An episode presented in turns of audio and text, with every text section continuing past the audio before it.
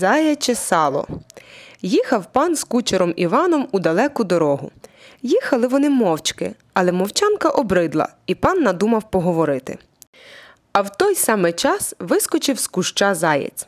Тож пан і почав свою мову з зайця. От у мене в лісі водяться зайці, тільки не такі, як оце пострибав маленький, а великі. Я з-за границі привіз на розплід. Одного разу я зібрався на полювання і взяв із собою чоловік з десять загоничів.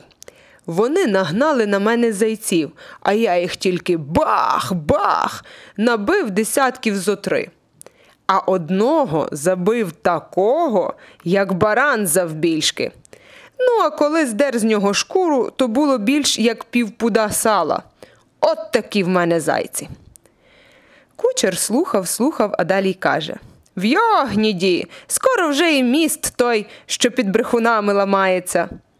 Почув це пан та й каже «Е, Чуєш, Іване, е, так от які зайці бувають? Е, щоправда, у ньому півпуда сала, може, й не було. А так, фунтів з десять. Звісно, заєць зайцем, каже Іван. Ну, їдуть вони далі, а пан знову до Івана. Е, От що, Іване, а чи скоро вже буде той місток? Та скоро вже, скоро, пане, каже Іван. Так от, знаєш, Іване, веде далі пан, е, мабуть, що на тому зайцеві і десяти фунтів сала не було. Е, так, фунтів три-чотири, не більше. Та мені що? каже Іван. Хай буде й так. Але проїхали трохи, пан покрутився на місці та й знову. А чи скоро, Іване, вже той міст буде? Так, скоро, пане, ось ось, тільки в долинку спустимось. Гм, каже пан. А знаєш, Іване, на тому зайцеві і зовсім сала не було.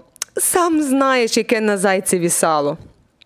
Та, звісно, каже Іван, заєць зайцем.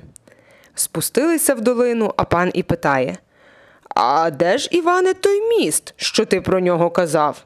А він, пане, каже Іван, розтопився так само, як те заяче сало, що ви про нього говорили.